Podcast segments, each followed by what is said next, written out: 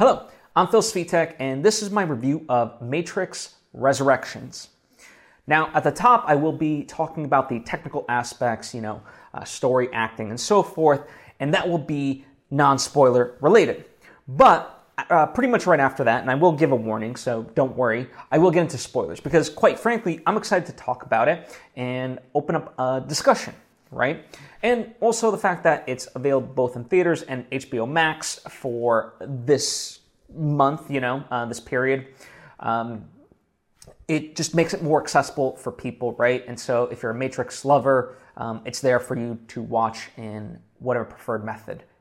So without further ado, let's let's talk about this, right? This was a movie that I was excited to see. Um, I never thought I'd see another Matrix uh, movie after you know 2003, and yeah, there there was rumors about like a Morpheus prequel and stuff like that.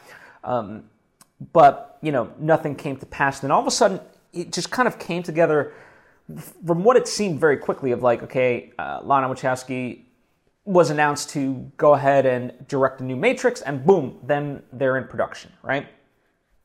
And I think for the most part, uh, you should go into this movie with as little information as possible, right? I think that'll make it uh, more exciting for you. Um, but I also think, in general, uh, you obviously have to be familiar with the Matrix trilogy, right? Just at a bare minimum. Um, and the deeper your involvement with that trilogy is, the more you will appreciate this one. Um, and to that point, I know I'm kind of talking about uh, the prior movies, but it leads up into this. And again, these aren't spoilers, but I do think, you know, the the the, the idea that uh, most people do like the first one the best, right? And and it's a fantastic movie, right? It really does hold up. And then you ask people about the second and third one, they drop off, you know, to varying degrees. And I think that's because as I go back and I look at them, you know, they're not perfect movies, but ultimately, I think people just have an issue with the macro aspect of it, which is, you know, the first one basically says, you know, you are special. Neo is the audience surrogate, and so like he's the one, we're the one, you know, we can do anything.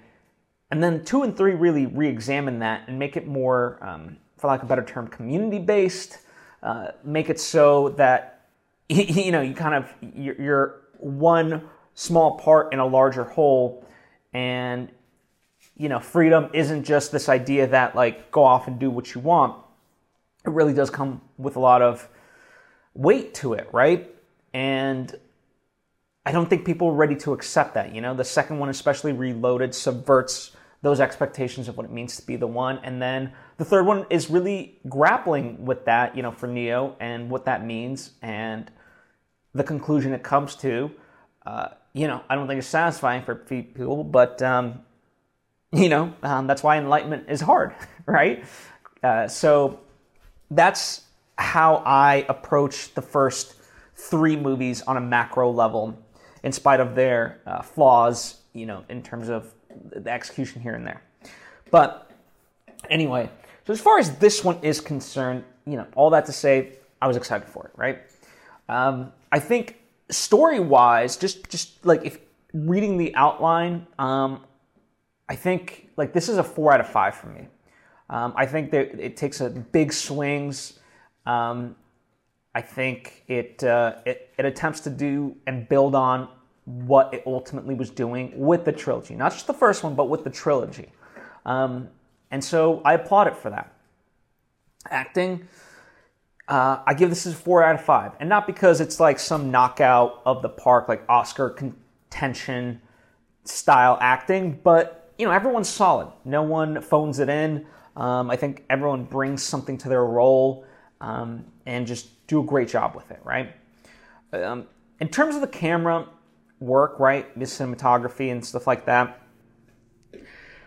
Uh, I think it looks good in terms of you know the the colors and so forth, and there's you know some very interesting shots here and there.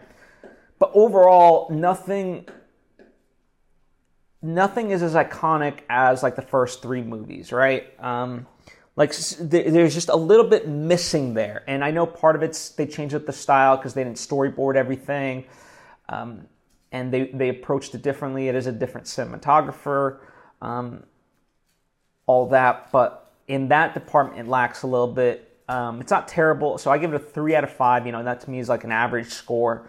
Um, and same thing with the editing. You know, um, I don't think it. I I think it kind of like stylistically almost goes into towards more like a Marvel movie in terms of action set pieces than what you would expect from the Matrix. Um, and same thing from the music, right? Too like just all these, you know, camera work, editing, and music, just average. And you know that's where it was a little bit disappointing because we have such a high regard, at least I do, right? And I imagine you do too, for what the Matrix brought. And you know, especially that first one, they tied in music so organically with the score and things like that. Like it was just, it was so well done. It was perfect, right?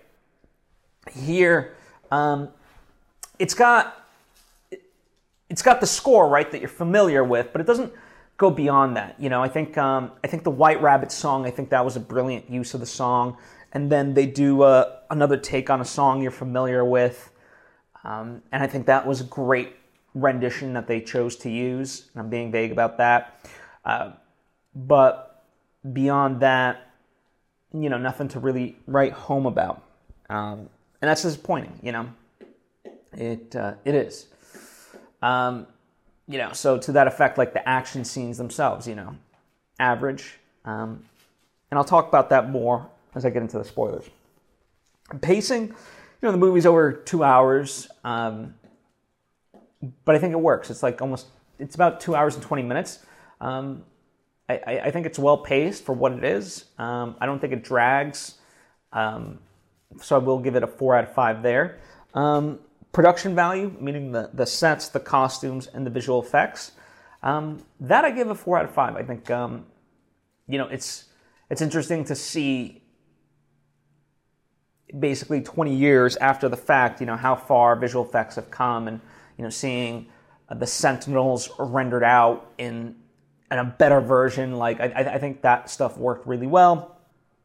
Um, again, costuming worked great. Like I, I, the, the, set design, um, the costuming, all that was really top notch for me. You know, um, so I did appreciate that. Um, and overall, I give it a four out of five. I think there's a lot to talk about. Um, you, you know, I think, you know, the naysayers will have, will find a lot of stuff to nitpick, and, and, and I'm going to talk about all those things, but all the same, um, I think it's because perhaps they didn't get the original trilogy, you know? Um, but yeah, that's my uh, non spoiler take on this movie. Um, now I want to get into the spoilers. And an easy way to transition into the spoilers for me is to kind of say like this is really like Lana Wachowski's eight and a half. Eight and a half being the Fel- um, Federico Fellini movie, and you know that that was basically an autobiographical film about this director. You know, and he didn't know how to make his next movie. Right? That's it's a very meta movie. Right? It's about a director making a movie and he can't make the movie, and that was what was going on in in, in uh, Fellini's life, right? And this, in many ways, um, obviously, there's the it, has got huge meta ness wrapped up into it, and I think uh, certainly the the beginning half is which Lana Wachowski's eight and a half, right? And then it gets into more uh, regular territory and things like that of like a love story and things like that, and um, one of the things I do appreciate about this movie is that it really solidifies this idea that that there's always a love story, um, and that you know Neo's power um, came from Trinity, because you know you know after after the uh, Matrix Reloaded, pe- people you know often wondering, including myself, you know like what does that mean? Neo is the one. Does that even matter? And it's like that's the whole point. Like Neo really isn't the one. He's just this anomaly. Like he's just basically this code that needs to reinsert itself. Like you know, uh, the, the the whole like prophecy was BS. Like it was all made up. He's not really the one. Um, they just gave him kind of like cool superpowers and things like that, but he's not. He's not ultimately anything, you know. And in fact, probably right. Uh, one interpretation could be the, the reason he is able to do the things that he can, like an agent, is because he does carry that code within him, right? Um, so it's it's interesting to, to to look back at all those things, and you know, at the many people were left wondering, uh, as far as when it was announced, you know, how is Neo back? And it's interesting because at the end of Revolutions, the the Oracle herself says, you know, um, basically we might see Neo again, right? Um, so that that door was always open right right from the get go. And so it's interesting that it happened in this way. You know, um, I never really played the Matrix Online, but you know that storyline, that initial storyline was about humans trying to get Neo's body back to Zion, and that never came to fruition. And certainly, that's kind of what this story is ultimately about. Um, you know, at least like the the jumping off point, and you know the the way it comes into it. Um, this like it was kind of it, it, was a head trip you know like um i had the sense that like of course neo was always in the matrix right um but the longer it kind of played out it really started messing with your head like it did for neo.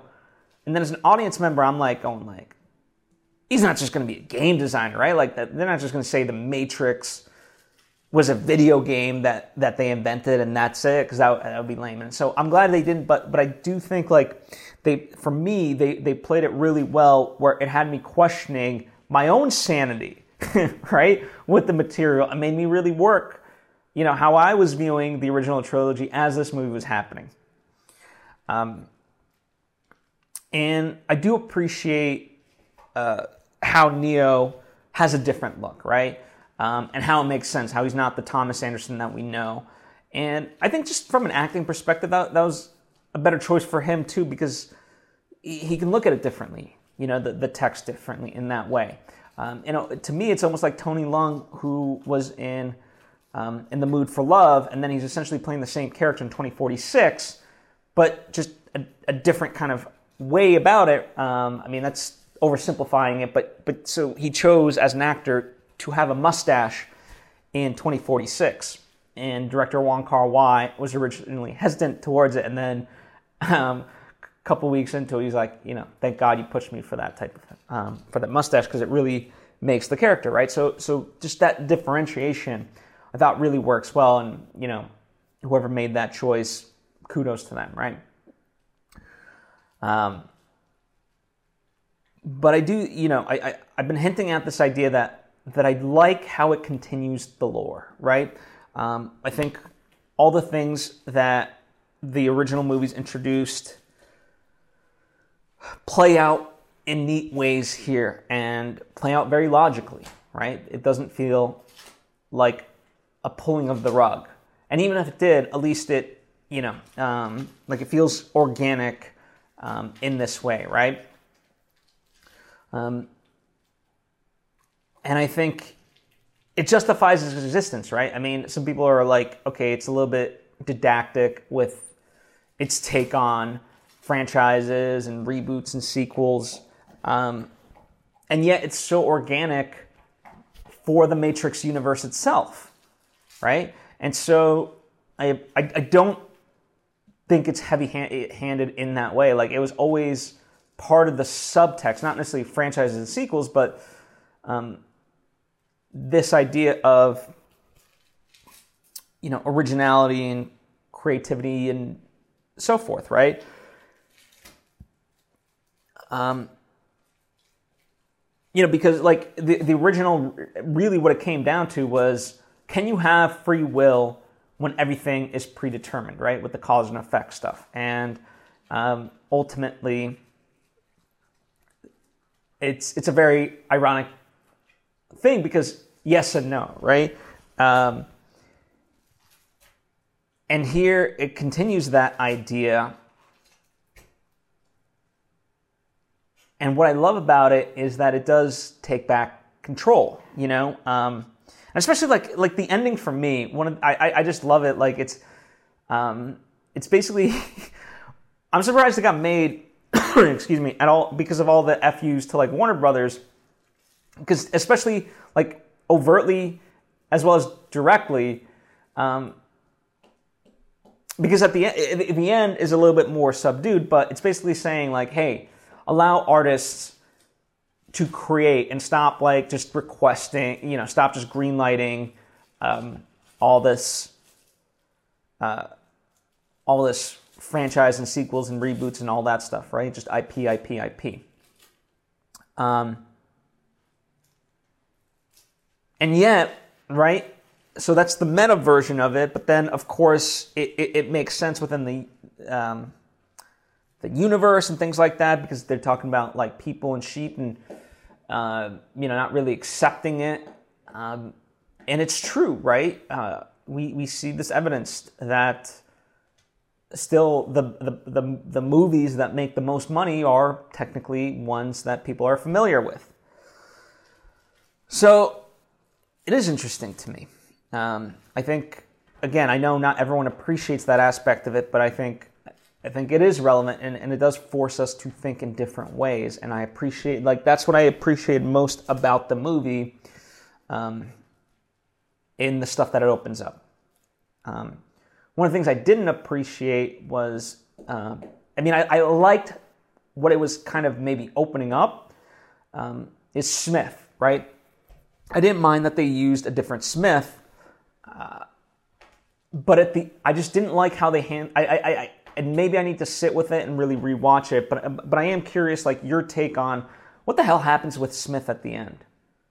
Um, you know, he was he was helping them out, but and then because they were aligned, but then essentially, you know, he gets taken over by the analyst and, and his sort of programming. Um, but that's after he basically declares this is where our paths, like, you know, our, our, our alliance is, is split. Um, I was, I was very curious about that aspect of it.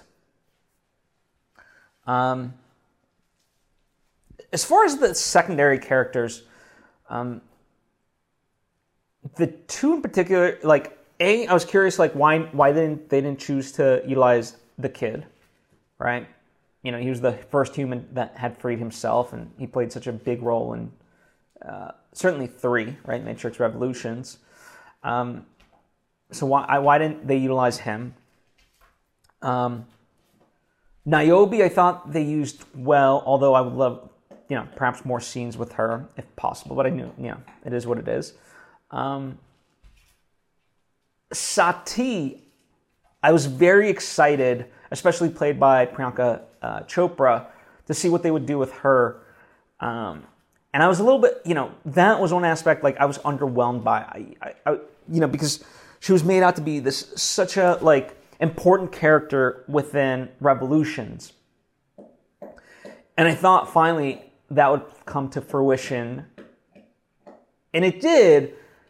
I just expected it to be a little bit more grander than it was. Um, so I can't say that I wasn't disappointed by that. I really wanted to, you know, I mean, I really do love Sati, and and I want more for her in these movies, and I'm just not getting it. But I'd be curious your take on it. And like I said, I mean, she does, she's integral to the plot because she she helps them out. Um, But whereas like in the, you know even like the first one, it it leaves with Seraph, Sati, and, and the Oracle, and you know she she's the one who like changes the sky, and she says you know from Neo. So it's interesting that it doesn't go beyond that um,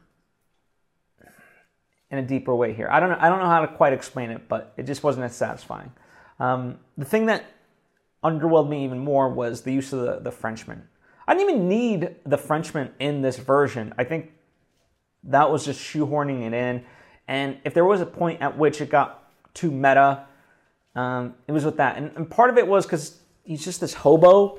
As a, you know, he, he's basically like he looks at the worst version of the Train Man than than himself, and I understand that's because you know that, that's the show the decay of his life in this reality. Uh, but I didn't think it was necessary. I didn't think it added anything. It, it, to me, if anything, it just detracted. Um,